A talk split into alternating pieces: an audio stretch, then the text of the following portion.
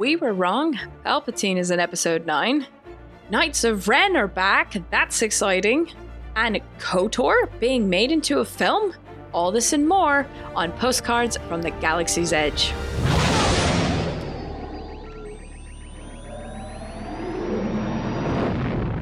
What's up, everybody, and welcome to another episode of Postcards from the Galaxy's Edge. If you're new to the show, how the show kind of works is we broadcast from a different planet, or I'm saying moon, that is in canon. Today, we are broadcasting from the moon of Jedha, which this is news to me because I actually thought Jedha was a planet. But I'm going to hand it over to our navigator, Jerry, aka Canon Junkie, who is going to tell us all about the moon of Jedha. Thanks, Shannon. Today we're heading for bleak, beautiful Jedha. A small desert moon, frosted by a permanent winter, Jedha is the home to one of the first civilizations to explore the nature of the Force.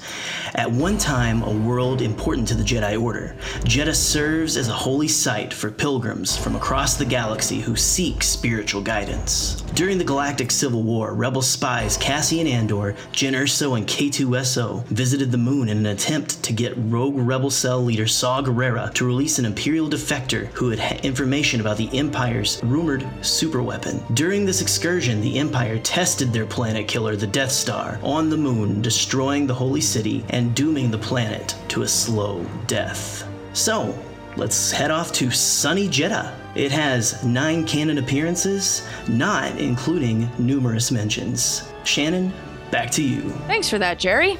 And I am joined again by my wonderful co pilot, Brian. How are you doing, buddy? Doing great. Glad to be here. Uh, so we've got a lot to dive in. I will say I I loved the look of Jedha. Like and I and I'm like you, I I loved that kind of this is where the Jedi like it's almost like Mecca for Jedi's. Yeah. That's how I took it, kind of thing. Like it's this holy city for Jedi's. Or now, I mean, now in that obviously Rogue One, Jedi's are kind of gone now. But yeah, I don't know. I um, I, I liked that kind of concept, and I loved seeing the Guardian of the Whills, and I loved Chirrut Îmwe, and that he wasn't. I think he was the first time we met someone in the films that was strong with the Force that wasn't a Jedi. yeah. Like, he was a Guardian, but that was so cool. And oh, his costume was awesome. And Donnie Yen is just amazing. And I love that street scene where he fights with the Right. stormtroopers. but um, so no, I I thought Jedha was very cool. But yeah, I did not realize that Jedha is a moon. Like I want to know sometimes how these because I you know like I said like the show we broadcast from a canon planet. I should start saying canon planet or moon because I mean we knew Endor. It was the Yeah. forest moon of Endor. But yeah, now Jedha is a moon. I'm like, what separates a planet and a moon? well, Because these clearly have atmospheres and things. we, we did do one on Concordia as well with Mandalore. Oh god, that's true. Man, I really have been hitting our moons. Because yeah, the planet is Na Jedha, N A J. Yeah, that's insane. But yeah, I'll say what I liked in Rogue One, which I thought was very cool, was seeing the destruction of the Death Star from planet fall. right. That was quite cool, and even seeing like the explosion was so big that it was breaking the hemisphere and going into space. I thought that was very cool. My my only thing was is that like, and th- this is this is just more of a, a, a like a physics or if you want to say astrophysics kind of, uh, not qualm, but the Death Hmm. Star got so close to the planet during that scene with the explosion where it looks like the explosion is actually going to hit the Death Star. Mm. that if the Death Star was that close, wouldn't it get pulled into the planet? Oh, I guess maybe. I mean, Yeah, I I'm, I'm just thinking. I'm just thinking like it, it needs to be a significant distance away from that planet, or even the moon there, without with it, so it doesn't get pulled into the moon. Yeah. Yeah, that's probably that's probably like yeah, like a perspective thing from the visual effects or something that unfortunately kind of ruined right. that look. But no, that's a very valid point. I do know they make a point the Tarkin, that terrible CG. Sorry, ILM buddies, but CG digi double of Tarkin. I know he says we don't need a full demonstration. Like they make a point of saying a line where you know it's not its full power because obviously, you know, a couple days later they blow up Alderaan. Right. But, so I, I I wonder if they purposely did that to go. This is why it's not kind of thing. But I I've never thought about that. But you have a very valid point. Well, very I mean, valid point. The the other thing is is that like w- when I was looking at this, I mean this this planet is a planet that is used for kyber crystals. Like that's Oh, its, and I- that's its number one resource. And the thing Yeah. is is that that's what they use to make like the light like Jedi use to make their lightsabers. It's also um, what is it used for like the giant mega lasers that the Empire uses, not necessarily just for the Death Star, but for other things as well.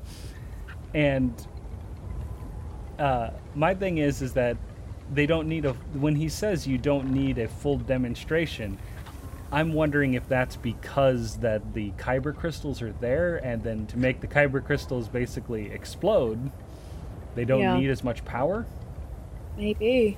And I just realized this the shot I'm thinking of where you see the explosion and it goes into the atmosphere, that's actually Scarif, not Jedha. Now that I think about it. that's scarif Yes, because it's it's um because basically you see Cassian and Jyn on the beach and then I'm just think remembering as the as in the editor and me. So they're you know giving each other a hug, flashes to white, and then the next shot is from the the, the battle cruiser, the the Calamar not Calamari, the Mon Calamar or whatever the you know Ab- Admiral Ackbar's people right cruiser and them saying Godspeed kind of thing. Oh, I don't know. Oh God, it's gonna bug me, but I'm I'm pretty sure you see it, that explosion.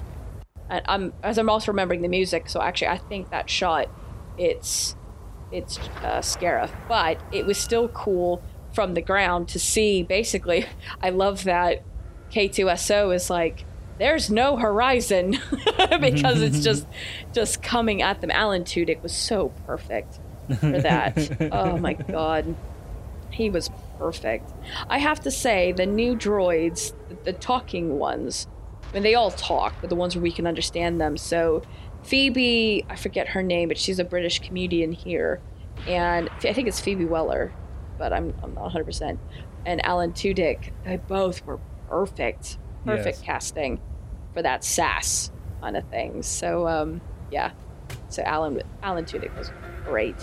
But, um, no, I just, I like Jedha. I thought it was a very cool tie-in because I guess obviously with Rogue One we weren't getting kind of the Big Mac of the Star Wars films, and that's the Jedi.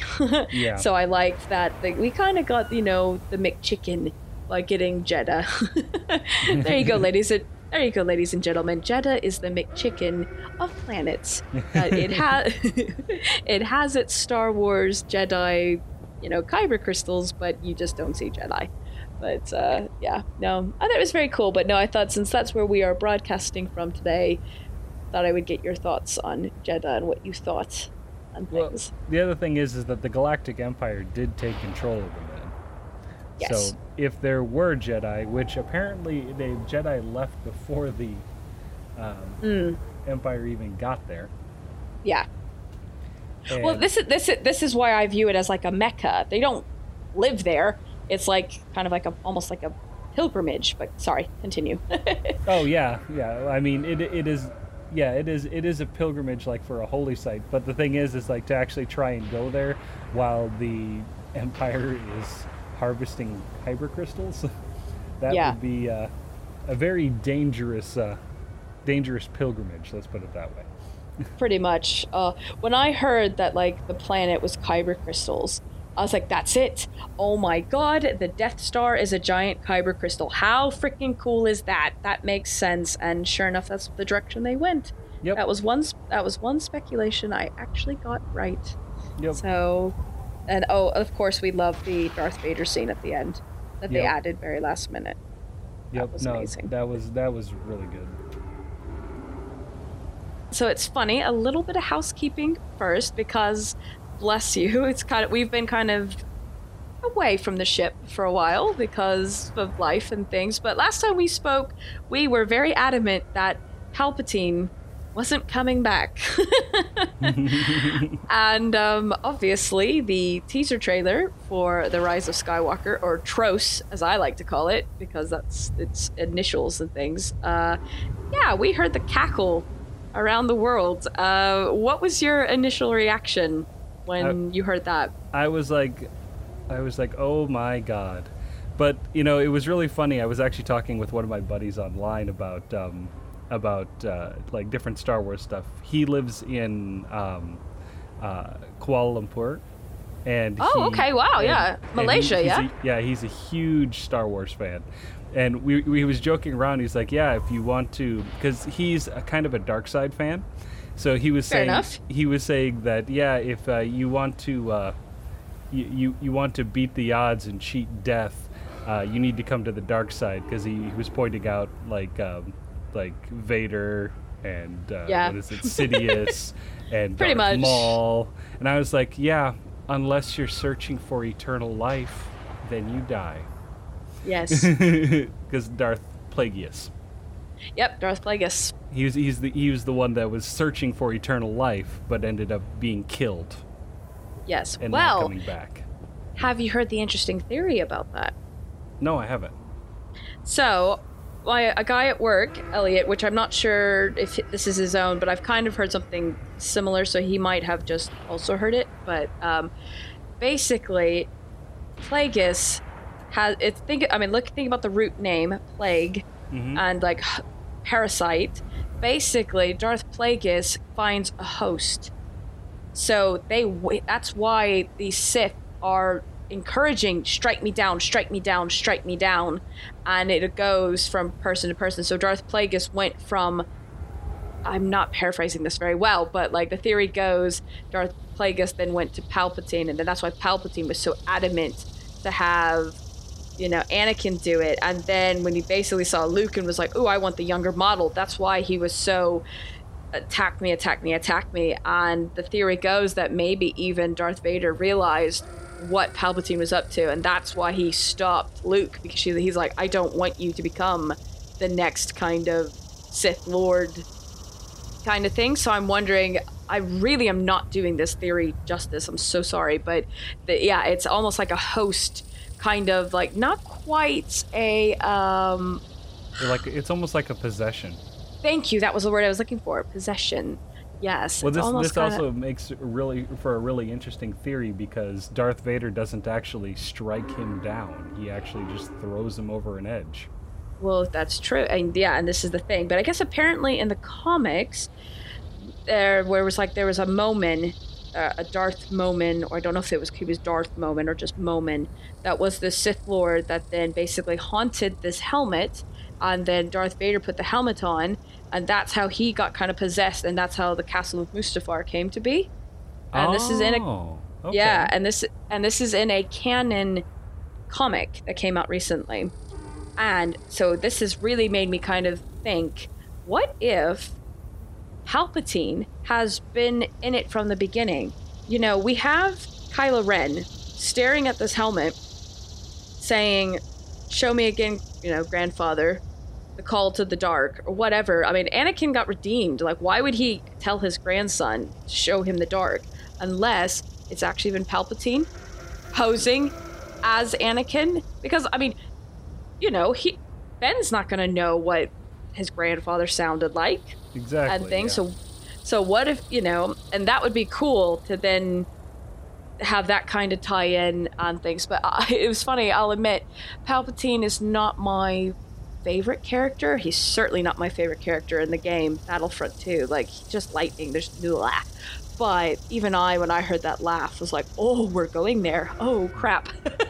well, I mean, but I, what I was gonna say, the other thing is, is that that's also a good thing that you don't like him because that's what the probably what like J.J. Abrams wants. He Yeah. doesn't want you to like him at all. Well, he Yeah. doesn't want him to have any redeeming qualities. No, no, that's true. But I mean, it just, I guess I wasn't like in terms of like, oh, I really want to see him back. Like, I'm happy to see Lando again and things like that. But um, it, it was just kind of like a, okay, we are going there. But I, I don't think it's fair to be like, oh, okay, in case of emergency, break glass, you know, and it's like, just bring Palpatine in it. Like, I do think there is a very good way in a literary sense that it could work. Because I also feel this is how we're going to basically get the ultimate team up. Because my theory is, and I'd love to hear what you think, is I think Ben goes back to his knights. Now that he is supreme leader, he's going to need his own Praetorian like guard. So who better than the Knights of Ren? And we have Rey and kind of her band of merry men that you know they're fighting each other, but then they almost kind of need to put their differences aside to find a fight a greater evil. Mm-hmm. And I'm wondering if that's what's going to happen, kind of thing. So thoughts? Well, I mean, from talking with that other that buddy of mine that's in in uh, what is it Kuala Lumpur in Malaysia. Yeah. He he he's saying that like Star Wars is in essence a space opera. Mm. And being a space opera that there there are dis- two distinct sides of good and evil. Mm-hmm. And very rarely in this kind of op- operatic um, uh, scene do you see both sides come together. Right. And it's not it's not that I'm not saying that they can't come together or they won't come together. Just the the stylization would would it would it would be a weird twist if they did come together. Yeah. I mean, we had a, a little bit. I think that's why I absolutely love that Praetorian Guard scene fight in The Last Jedi because I was not expecting that. Like, to be Mhm. like, oh, and when they, especially that that shot when they went back to back, and I was just like, oh my god, it was like a little kid in a candy shop. I was just like, oh my god, but Yeah. Now, there's there's a few there's a few things that I, I've seen like online with some certain reviews and stuff where people on the dark side have this glinting moment of going back to the light side, like doing something Yeah. that would turn them, and then ultimately like there there's more stories than not of them having this fleeting moment and all of a sudden them pushing them over the edge of the dark side. No, and this this is very true, and that's why I mean, I I'm definitely going in with this one too with a very kind of open mind. Um, you know, I think it's interesting because I I very much hear some people who are like they don't want Ben Solo to be redeemed because that's some people find that very predictable and not a strong choice. When I'm thinking, but they've been kind of doing that from the beginning, like they taught there's scenes about him as a toddler with Lando Calrissian in the book the you know last shot. I mean they so much backstory has been given about a character to show his human you know his humanity unlike Vader which like Vader man he was the bad guy. Very much like you were just saying that space opera to where this you're you're seeing his inner struggle in several films. Like you didn't see that's why the Vader reversal is a big deal in the original trilogy because Vader was like, nope, he's bad, he's bad, he's bad, he's bad, he's bad. Oh my god, he turned on the Emperor. You know what I mean? So, mm-hmm. but at the same time, I also can understand him not being redeemed. So I, I don't know. I, I am, but I'm going in like just with an open mind, and I'm just happy that the Knights of Ren are in it. I'm so happy with that. Like, I really loved uh, how they introduced him. I also have a theory that the, I guess the Force flashback or whatever we want to call it, in the Last Jedi. Force dreams. yeah, or or some people are saying Force back or something like that. I think that air, that section is actually a premonition because it's very interesting. I have to see. I watched the trailer, the the teaser for the Rise of Skywalker, which I'm sorry that title is a mouthful. Blah, blah, blah. Episode nine, when Kylo Ren body slams this guy. Um, Vanity Fair accidentally slipped. I don't know if I hope it's not true, saying, "Oh, Kylo Ren fighting the Knights of Ren." I don't know if that was an accident or they accidentally let something slip, but I was watching it and the guy he's body slamming is in the exact same armor as the guy in the like few frames later. Uh, so he's definitely not one of the Knights of Ren now that we got those beautiful Vanity Fair photos. So I don't think he's attacking them. However, the helmet is very similar to the guy that he kills in this premonition, this force back or whatever in The Last Jedi to protect Rey. And I don't know, I think it would be kind of cool to almost see that where you're like, oh shit, she saw this coming. So you saw the past and the future? Mm-hmm. But I don't know, because like even they, she says, when we touched hands, I saw his future. You know, just the shape of it, but it was solid and clear. That it's like maybe that's I don't know. I don't know. I just yeah. I'm in speculation nation right now, but yeah. Did you did you uh, see those Vanity Fair photos? Yes, I did. What did you think? Uh, it's it, it's hard to say because like it's really funny. Like the the concept art for the Knights of Ren was supposed to be uh, based off of the failed designs of Kylo Ren. Correct. So it, it's it, it's tough to say because like the the scene goes by so quickly and it's really hard to tell if that's like one of those those stylized looks that they Hmm. used because it's kind of just a hit, a slam, hits the ground, and then scene change. Yeah. So it, uh, you can't tell whether it's somebody in a cloak or if it's. or it's really hard. It's really hard to tell who exactly Kylo Ren is hitting. Yeah. Well, that's why you have a you know the loser like me that has the trailer downloaded and going frame by frame. um, I thought, but I, I thought the Vanity Fair photos were absolutely gorgeous.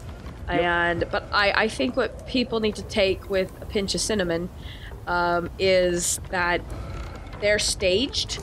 They've never been scenes. They're not photos of scenes being filmed. They are very much posed photos. Like there's a famous one of Captain Phasma on Takodana. She was never on Takodana in the actual film.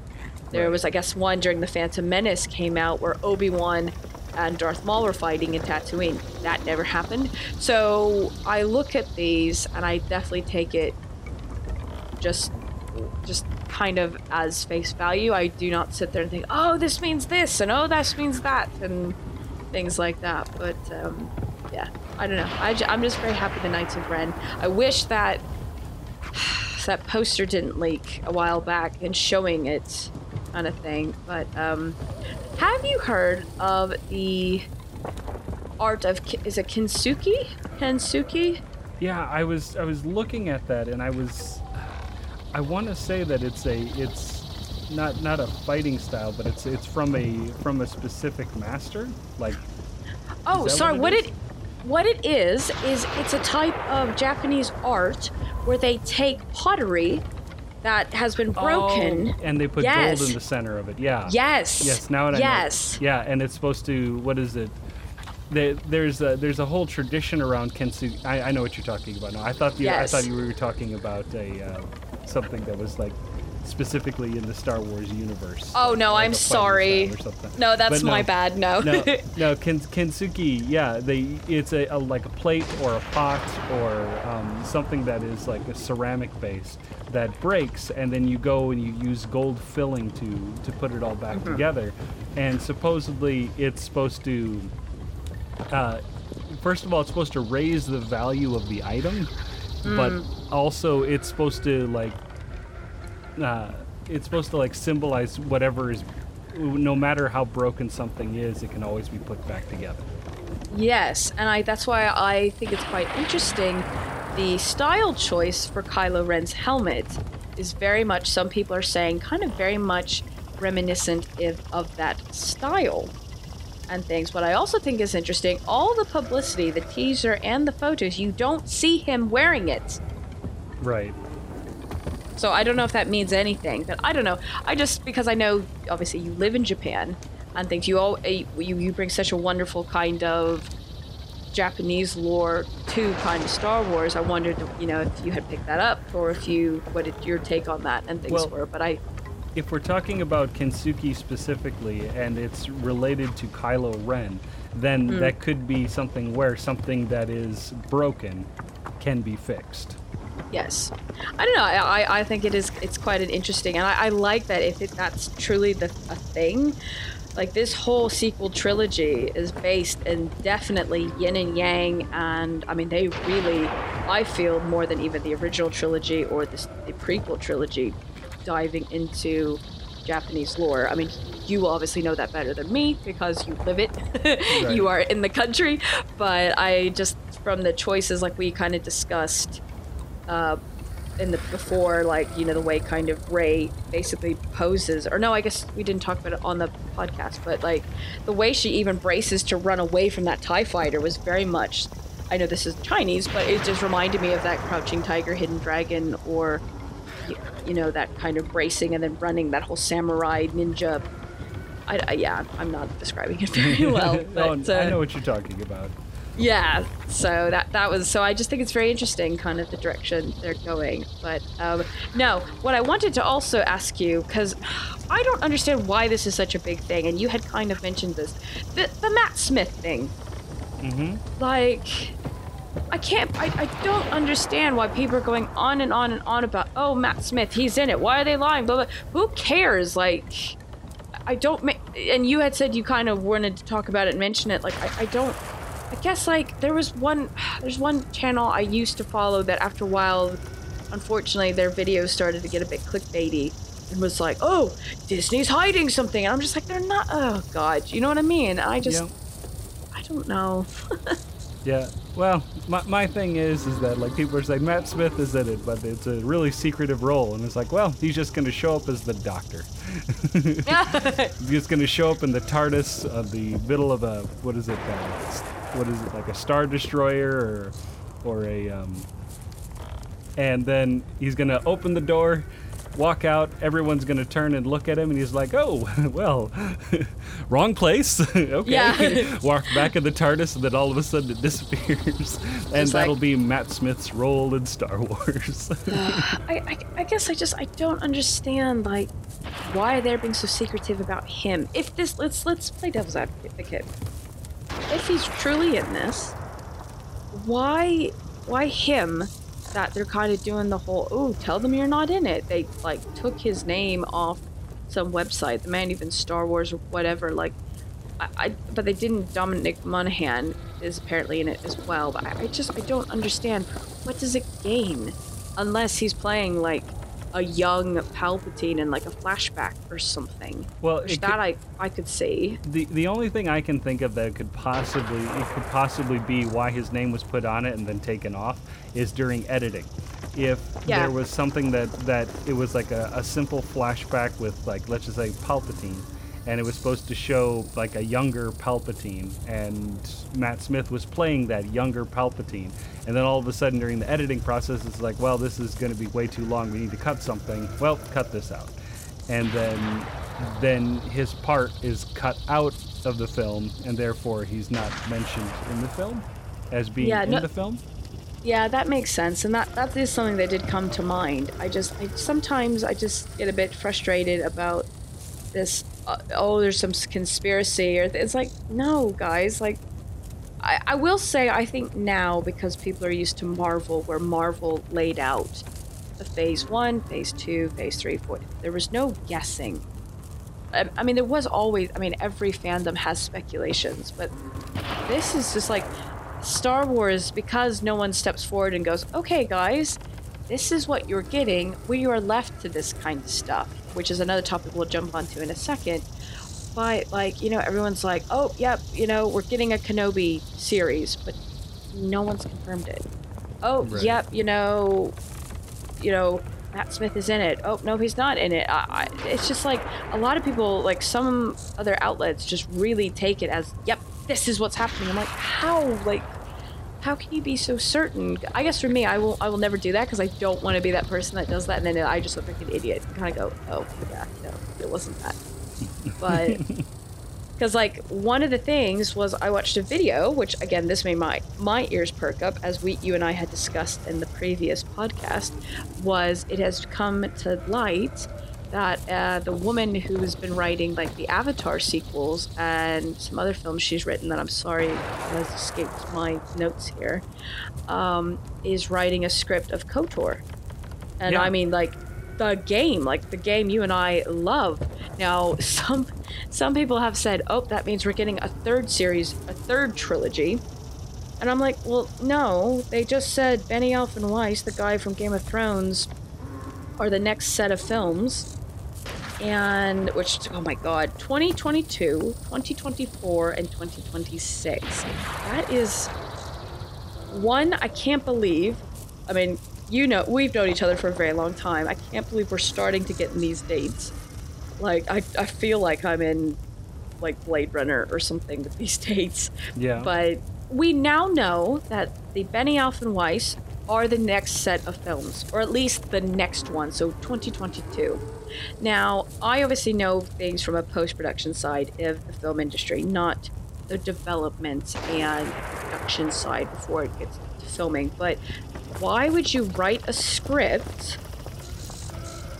I mean, unless it's just in the development phase, because that's a big difference. But why would you write a script if it's not going to be a film made for another six, seven, eight years? So for me, I'm thinking, well, I think it's going to be Benioff and Weiss is doing the Knights of the Old Republic. We already thought it was an Old Republic film, but now it's going to be the Knights of the Old Republic. I mean, does that make sense to you? Yeah, it does. I mean, the the sheer fandom around KOTOR is is absolutely massive. And honestly, it was one of the few games that launched BioWare. Yes. Like that like BioWare became like like like a household name for video games after the first KOTOR. Yes. So, I mean, I wouldn't be surprised that they're trying to do their homework. The other thing is, is that I wouldn't be surprised if they tried to throw it all into one single movie. Oh, see, I disagree. No, I, gra- I, but, graciously disagree, but, but, yes. but, but but here's the thing: I can see them doing a trilogy with it, but I I fear that they'd throw it all into one movie. Um, I I can see your fear, and I could I could definitely see that concern. My feeling is because Rogue One did great, Solo, not so much. Even though it is kind of getting a bit of an upswing again. Um, people liked the characters and things. Like I would love to see more of Qi'ra and all the underbelly and things, but that didn't do so well. So I really think they are going to shy away from these single shot movies. Yeah. Like they're so for me, if you asked me this between Rogue One and Solo, I totally would agree with you. But I think they're very gun shy now, which that's fine. I think every every studio, production company, whatever, needs to sometimes reevaluate and adjust and things like that. But I, I I don't if they are doing it, I don't think they'll do it as a single. However, we will have to see. I- really. And- oh, go ahead. Oh, that's all I was gonna say. I yeah, we'll have to see if they uh, we'll, ha- we will know by 2022. this would be another one of those things that I really wish that this, instead of um, a, a cinematic production, that this was actually an episodic production in the sense that they had made it for television instead of yeah, of uh, film, because Yeah. there's a there's a there's a lot of stuff to cover in Knights of the Old Republic, a lot of twists and turns, and a lot of different places that they have to go to to tell the full story. and well, yes, and and this was my question. Both of us being massive fans of the game, and we've played it a couple times and things. Two questions. So the first one: Do you think they will do an adaptation of that story, or do you think nah, they're just going to be in that universe? That's the first question. Yeah. It, it's one of those things like I it, the the problem is is that the story rights and everything are all owned by BioWare. So hmm. or well, I should say it's owned by EA and I know that Disney and EA work together on video hmm. games, but it's one of those things where Disney is going to be like, "Hey EA, can I can I get your script for KOTOR?" But here's the thing: Do you think that though, because it was also developed by LucasArts, which is part of Lucasfilm?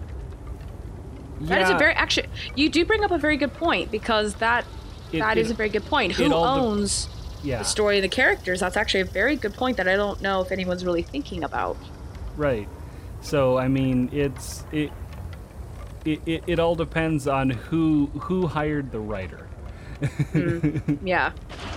Um, I I actually don't think I would mind if they took the actual story points from the game and fleshed it out into a trilogy. Because I mean, think about it. Oh my God! You know, we, you go to Tatooine, you go to Dantooine, you go to like M- Moraband, which or Korriban, which is now Moraband in canon, so the Sith planet.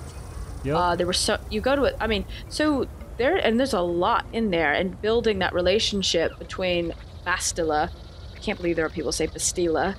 Come on, Carth Onasi says Bastila in the damn game, but um, but it's like I don't know. I I, I even even the twist.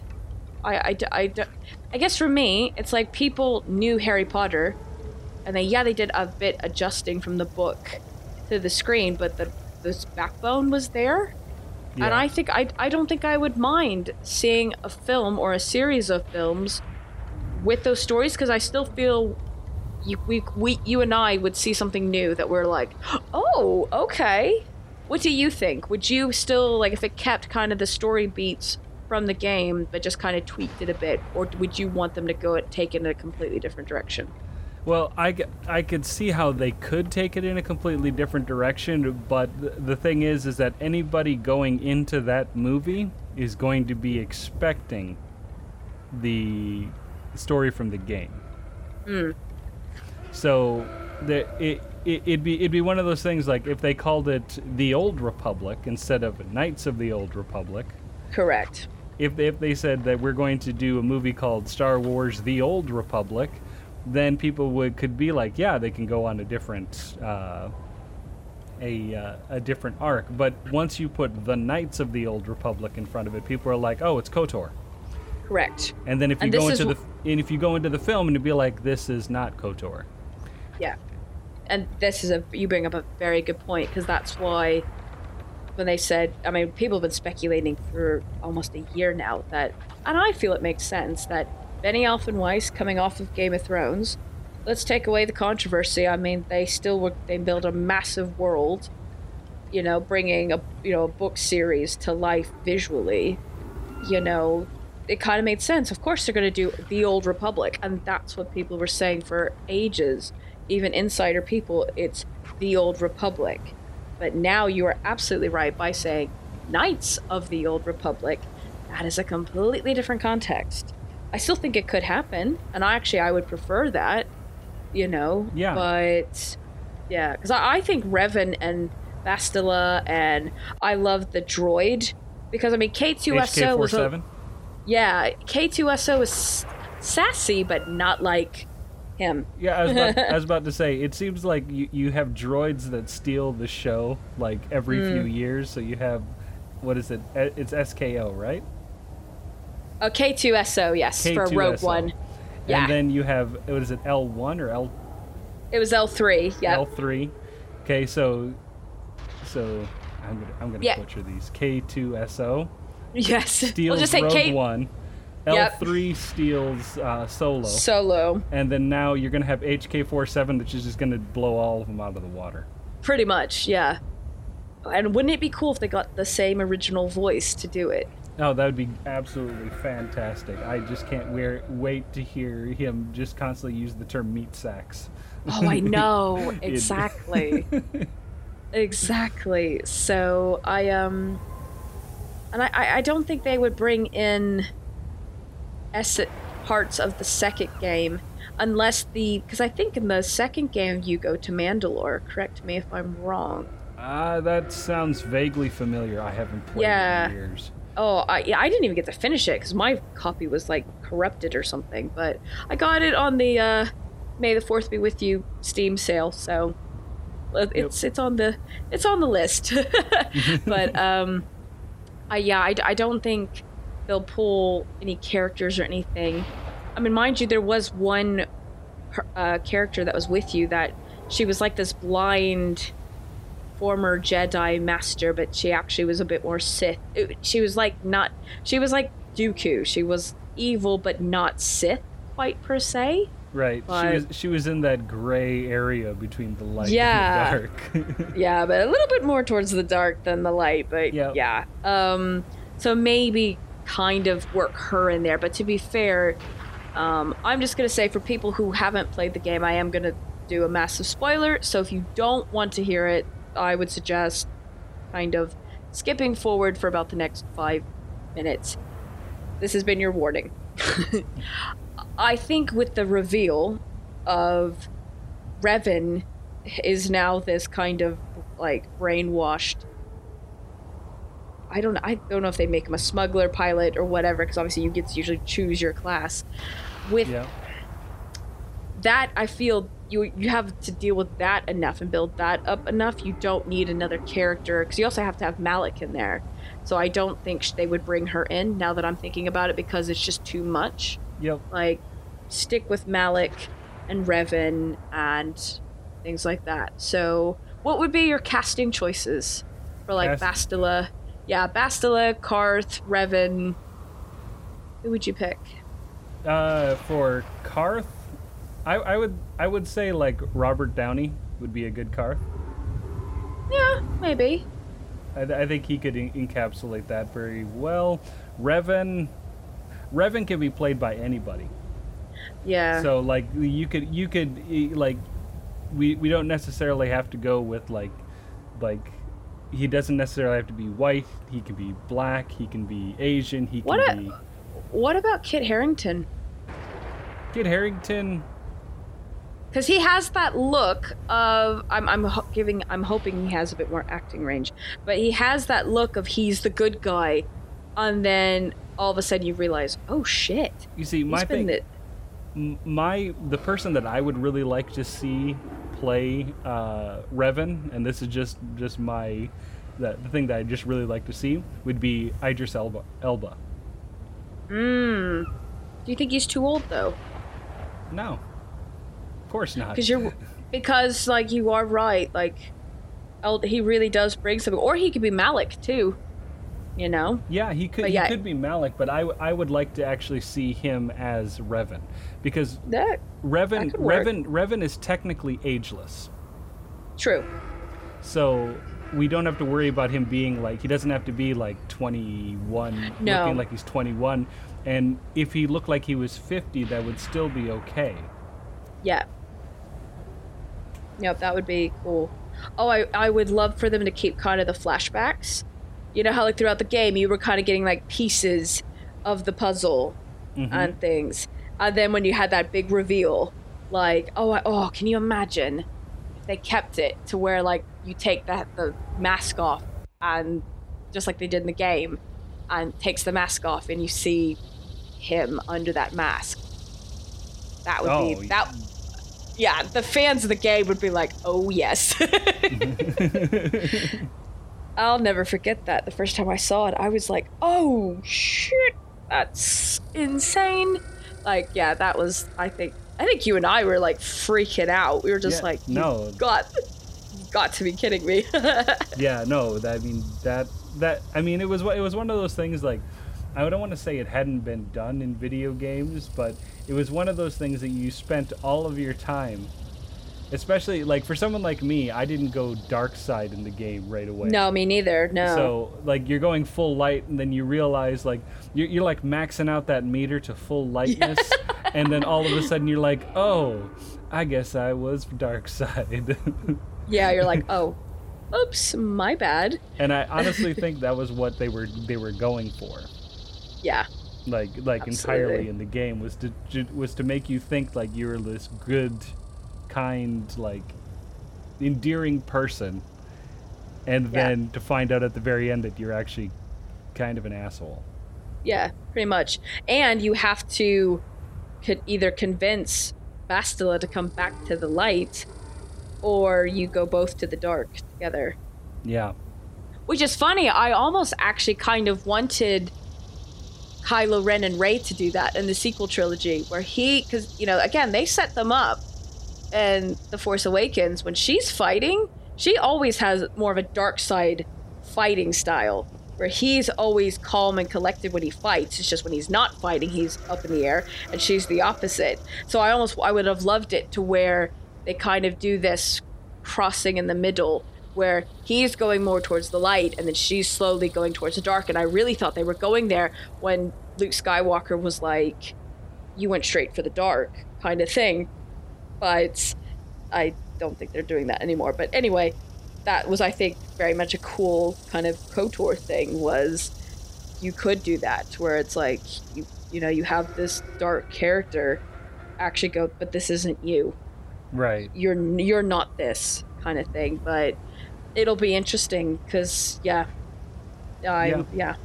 Yeah, the the whole choose your quest kind of aspect or choose like choose your adventure aspect of it was I I have a feeling that they're going to do light side if they do do it. I don't I have a feeling that they're not going to do dark side. no well also because like after the game i mean there is a kind of legends story of what happened to bastila and revan like he goes in and out of dark and light to serve a purpose like there are times i think later they uh, they obviously get together and then they have a daughter and then something comes up to where he's like sorry honey i gotta go back to the dark to sort some shit out kind of thing. Um, so that is the thing. There is kind of this storyline post game in legends and things but um, i don't remember what the daughter is called but i would actually like it if bastila was played. Um, did you ever see crazy rich asians? Yeah. You know the sister whose like husband was cheating Oh And- yeah. Yeah. sh- I think she would be a great Bastila because in some of the art, Bastila actually looks Asian. Mhm. She has a British she has a British accent, but some of the art she looks Asian, and I think that would be really cool. Like I would like to have an Asian lead character. You know, I think it's I think it's time kind of thing. So I don't know. I think that would be quite cool. I, I forget her name. It's something Chan. I think. God, that sounds awful. but um, uh, but no, she was great. I mean, I don't know. I mean, she might be too soft to be Bastila because obviously Bastila needs to be a badass Jedi. But I'm trying to figure out. Oh yeah, it's her name. Is it Michelle Yeoh? that might no, that's the chick um, from Crouching Tiger, Hidden Dragon. She played the uh, mother. Yeah. No, she'd also be another good Bastila. I think at least. Mm, yeah, I mean, oh my God, she's in that new Star Trek Yep. series. Yep. And that that woman, I think, is like fifty something, sixty something. Sh- God, she looks good. Like, definitely, yeah. no, I mean she would. She. I honestly think she'd be. She'd be good for the role of Bastila as well. Mm, yeah, yeah, definitely. If we're going kind of like in this ageless thing, um, who would I see for Carth? See, it's interesting you say Robert Downey Jr., but I guess maybe it's unfortunately I think too much of his Iron Man and Sherlock Holmes character. Like, you know, Robert Downey Jr. plays things with kind of this quip. Carth didn't have that quip. He was like this wounded soldier. Yeah. You know. But I mean, the other thing is, is that every now and then he gets uh, a little bit of kind of a, a one-liner that's kind of dagger-esque off. No, that's true. and I'm and I'm wondering like if you if you're trying to find somebody that in passive conversation can throw daggers. Yeah. Who would who would you want being the bounty hunter or not the bounty hunter, the the Mandalorian, the former Mandalorian? Canderous. Yes. Um, th- this this is gonna sound really cheesy, really horrible, but I want Dolph Lundgren to do it. Who's that?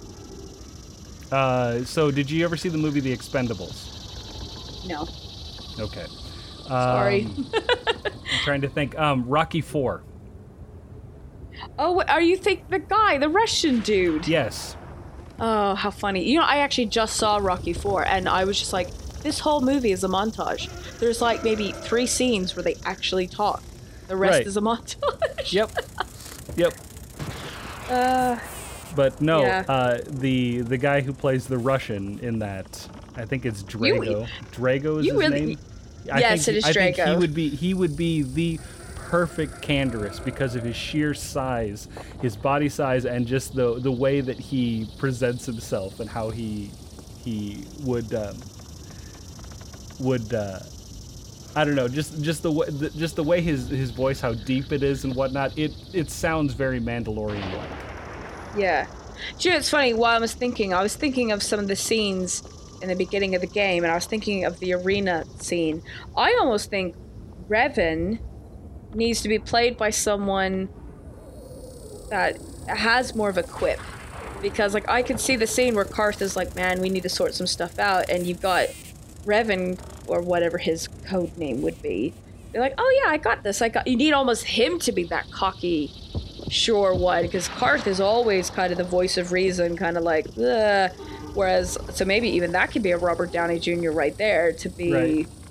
you know, kind of like, man, I got this. But I, I don't know. I just, I really would need, I would need someone who could turn that on a dime and go, oh crap, you're, The other thing is, is like um, uh, for Carth, Tom Hiddleston could do it. yeah, I'm Yeah, sure actually. He could, yeah, he could do Carth very well. yeah, because I, I, I, I envision how he played the guy in Kong Skull Island. Mm-hmm. Not not how he plays Loki, but yes, how he played in Kong Skull Island. That kind of confident. Yeah, no, that I could say that. Mm-hmm. So, uh, yeah. Uh, um. Oh, who's the other one? Who plays Spider Man? Oh, what's his name? That it escapes me. I know who you're talking about now. It's it's a it's another Tom, isn't it? yeah. Because I was gonna say, or is that Tom? That's not Tom Hiddleston, is it? No, it's not. Tom Hiddleston's Loki. Tom Okay. Holland. That's it. That's it. I, I knew it was close. I was like, I don't. I wouldn't see Tom Holland as Revan because he's he's too scrawny. As bad as that sounds, like. Mhm. Mm, who would I want as Revan? Someone suggested Keanu Reeves. I do, I do see Revan with dark hair. yeah. Like, just trying to think of all the actors. 'Cause I, and I don't think it needs to be people too A-list. You get that's the thing. Like Star Wars hires people who are just up and coming. Yep. So I think it needs to kind of be not these triple star actors, because then it's gonna be like, oh, it's Robert Downey Jr. playing so and so. You don't believe they are this person, but um, yeah, I don't know. It'd be really cool. I wonder who would play the the Twi'lek. The- You know, you know who could play the Twi'lek? Could be um, the the little one in Game of Thrones. Uh, not Sophie Turner. Um, oh, she played Arya Stark. yeah. Maze Maze Maisie Williams. Yeah, I think so. But then she also she's also such a physical actress that she but it would be so cool because think of like the prosthetic makeup and things. That would be pretty cool, but bless her, she is a bit of a petite thing, but no one says that I forget what that character is, the Twi'lek character, but she has the Wookiee friend. Yep. Oh, mission. Yes, thank you. Yeah. So it's being Mission, that would because I guess Mission is actually quite young in the game. So if we're you know m- I mission. Mace- Mission is a teenager. Yeah, so Maisie actually I think would be quite good at that. It'd be so cool to like see her in the prosthetics. Like that would Mhm. be quite cool.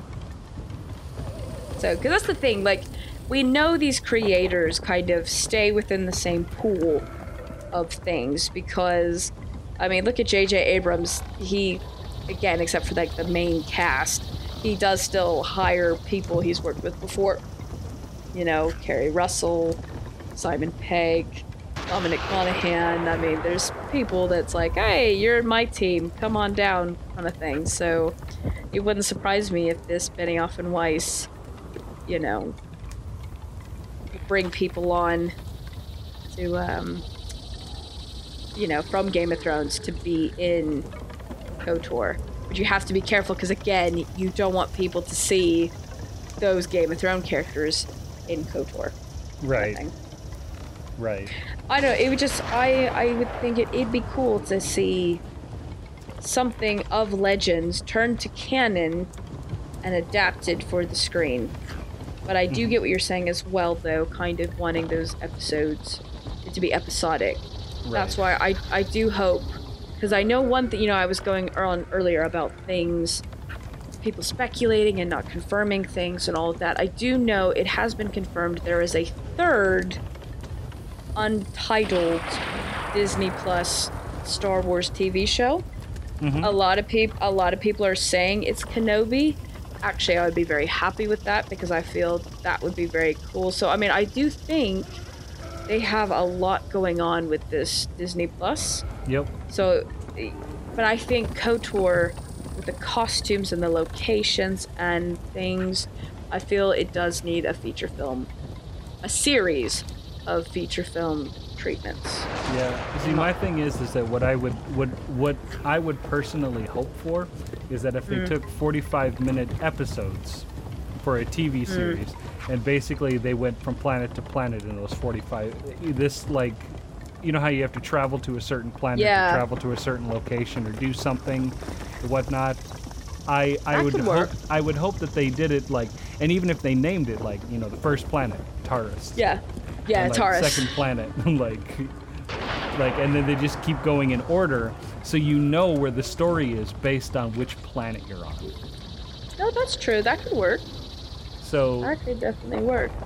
and I think you you could tell what's going on in Taris in 45 minutes. Yeah, no, that's true. And I mean, could- oh, how how cool would it be if, if it starts off just like the game starts off, where you wake up and you have that guy come in going, "Hey, we got to get out of here!" And, Like, I I would open say your I would. inventory and click. Oh, with a oh, God. right click on. It was funny. I fi- I finally got it to work for my Star Ro- Star Wars retro game night, and I forgot about because obviously I'm a console streamer. yep. trying to do it on a laptop where I'm like, oh god, there's the keyboard sh- strokes where it's W and A S and X, and I'm like, or no, A and or something like that. I was like, oh my god, it's been ages since I've played a game on like a computer where you have to use the keyboard to move things around and the camera. It was hilarious, but um, yeah, I was like, ooh, but um, no, so yeah, I just wanted to get your thoughts on that because. No, I- anything KOTOR definitely makes my ears perk up, and I always am very keen to be like, hey, I'm very excited. I mean, I'm pretty sure you are about the Knights of Ren being in this new film. Would you agree? Oh, I, I am, I am, I am excited to see what they're going to do with it. Mm. So, like, if thing things play out the way that you are hopeful for with uh, with Ren and Kylo, in essence, working together or both going to the light side, that means that Kylo has to kill all of the Knights of Ren. Mm, not necessarily. No, I'm almost thinking uh, as like a necessary evil. Like their numbers are depleted, and so it's like we kind of need. It's kind of like needing bounty hunters. You don't really want to associate with them, but you kind of don't have a choice. That's how I viewed it. Ah. Uh, Uh, see, but here's here's the thing, like with um, with the Knights of Ren. So, uh, the Knights of Ren were first. Well, the Knights of Ren's weren't first introduced, but what they're based off of was introduced back in the uh, the book called uh, Life Debt. mm-hmm. And then in then the next book, The Empire's End, where they talk about the acolytes of the beyond. So with the acolytes of the beyond, uh, what is it that in essence turn into the Knights of Ren? They start basically having a cult following for Darth Vader. I mean, there's even mm. one point at one of the planets that they literally draw graffiti on sides of walls saying Vader lives and whatnot after destroying something or, or like killing a bunch of people. So Yeah. and their whole I want to say their whole religious order or their cult is based around Darth Vader. Mm-hmm. So, like the uh, whole concept of them wearing masks, they wear masks because masks, uh, what is it? They want to associate their masks with that of Darth Vader. And Yeah. there's like, um, there's this whole thing about what was the name of the the Sith Lord that that basically he slew someone with a mask. Or no, it was somebody that was that had received a mask of somebody that was killed that wore that mask, and they said they could feel the darkness inside the mask as they wore it, and made them. It, it, it made them feel as if they turned more to the dark side from that mask, and that was the reason why the the Knights of Ren, or shall I say, the Order of the Knights of Ren, Yeah. uh, all wear masks, wear black, is they're basically trying to embody the spirit of uh, Darth Vader. I see. So the the thing is, is that they're not Force users, or they're they're not portrayed as Force users, and hmm. because they have this cult following to Darth Vader, when Kylo Ren, in essence, joins them and becomes their leader, it's not. It would not be strange for a Sith to be the leader of the Knights of Ren. But not only that is that Kylo Ren has a direct bloodline to Vader himself. So my thing is is maybe why he, which is maybe why he ascended to being the leader. It's like, well, right. if they're this massive cult of Vader, for lack of a better term, uh, oh god, here is the actual blood living grandson. Ta-da! Like, Right. that makes sense. So, but here's the thing: if he were to turn to quote unquote the light side, they would see that as a betrayal of Vader. And if he Hmm. betrays Vader, then he has to kill them. Or they're, that's- they're or they're going to try and kill him, and he has to either kill them, or if, and th- here's here's another possible speculation with your uh, your side of hope for Kylo um, they will try to kill Rey to bring him back. Yeah, they see her as the threat.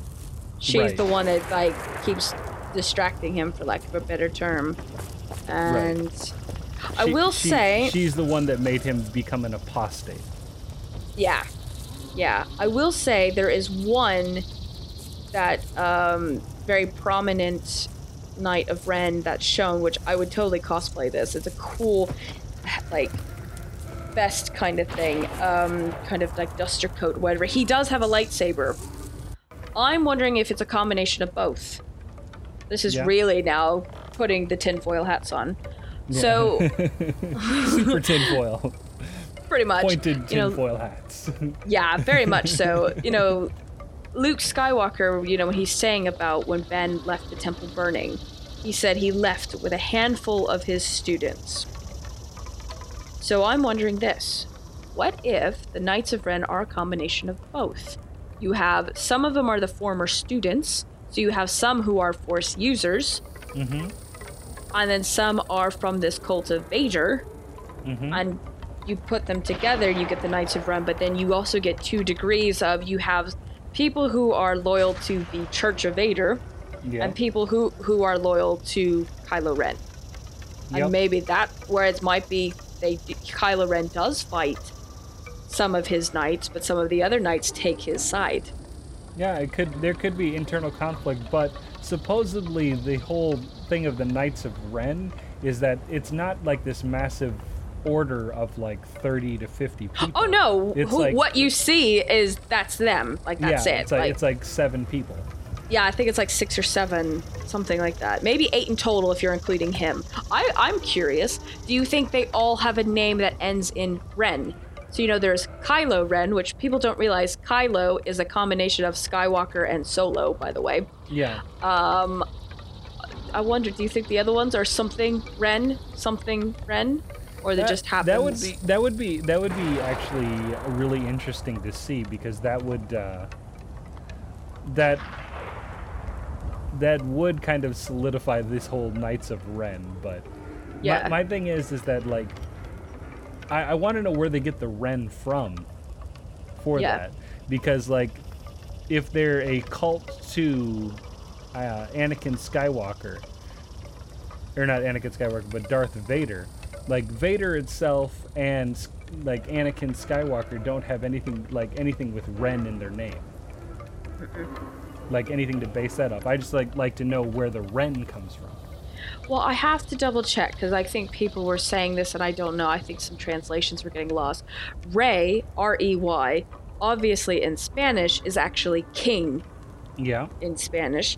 I think someone was also saying Ren apparently is king in a language as well, but I'm not quite sure about that. I don't know if they're thinking Rey and thinking and thinking it's mean Ren means king as well. I don't know. Like Right. I'm Ren. Yeah, I'm not sure what it means. Yeah. So that's that that's the thing. I mean, I under I understand the whole the Knights of of of Ren like the who they are, what they do, and whatnot. I'm just like trying to figure out what like the origin of the name is. Hmm. I mean, I just looked it up. Ren is there is a virtue, it's a Confucian virtue, denoting the good feeling of virtuous human experiences, while being altruistic. A L T R U S. Altruistic. yes. What's altruistic mean? Uh, that is like the inclination to do good. Oh, okay. Phew, that's the opposite of the Knights of Ren. Yep. yep. i it's it's one of the things like altruism. Like if you see somebody drowning in a a what is it like a pool, or you see somebody drowning in a river, you immediately throw off your clothes and jump in to save them. That'd be an I altruistic see. act. A- an Gotcha, well, yeah. altruistic act. Can you imagine that they called themselves the Knights of Ren just to be ironic?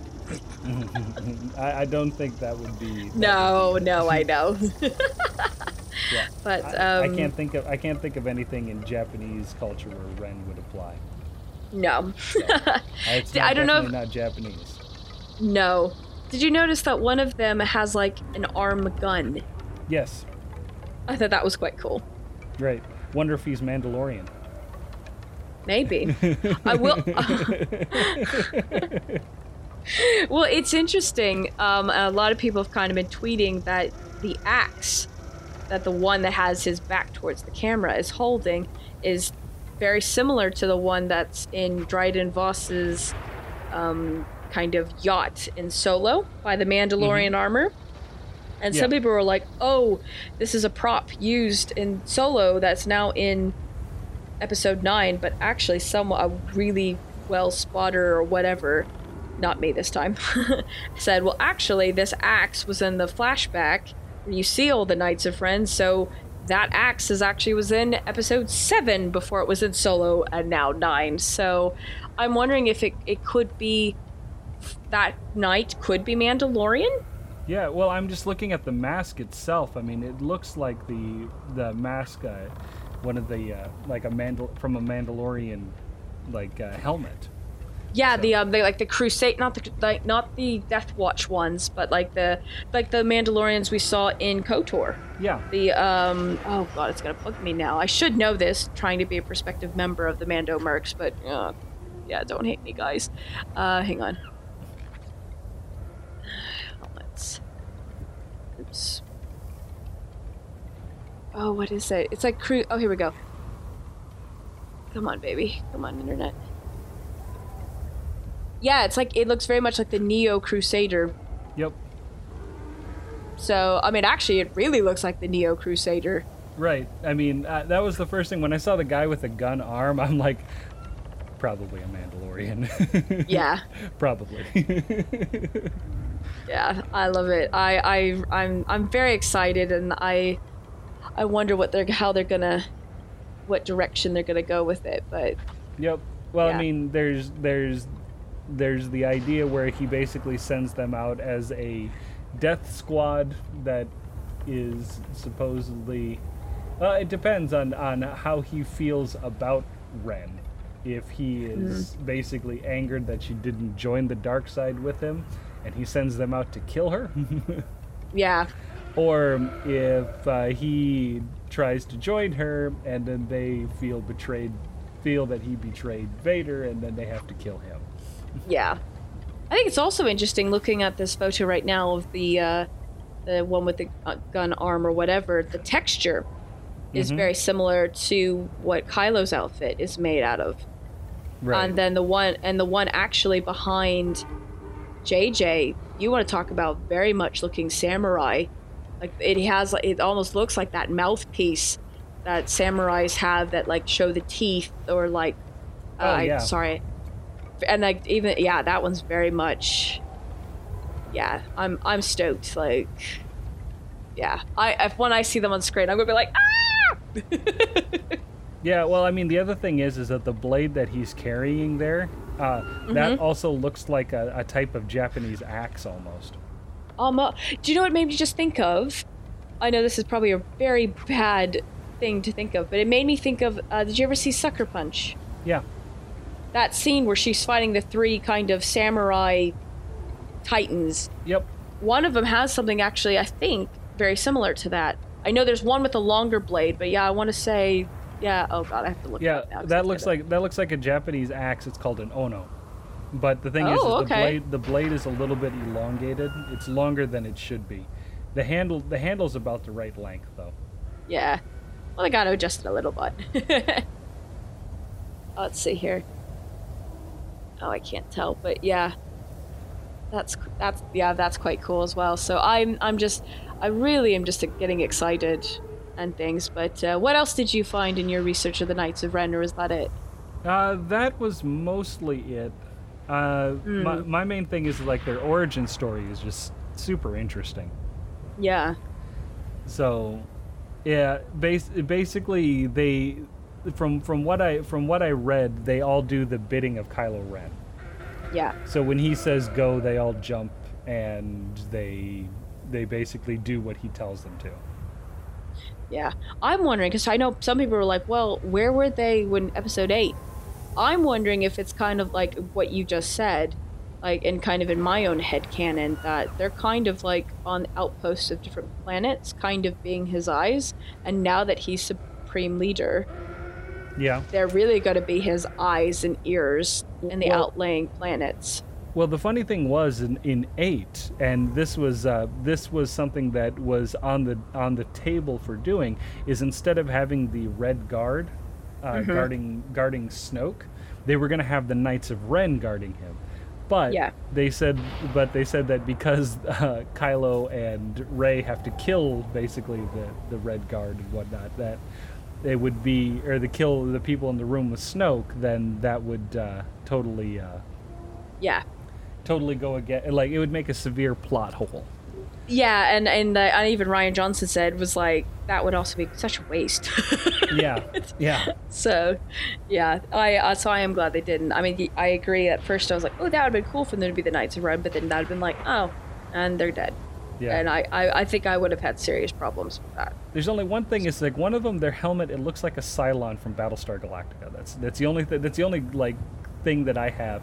You have one that looks like Doctor Doom, and another one that looks like a Cylon from Battlestar Galactica. And Let's then we have a, and Oh, then we have yeah. an, and then we have another one that looks like another Cylon from the newer Battlestar Galactica. Yeah,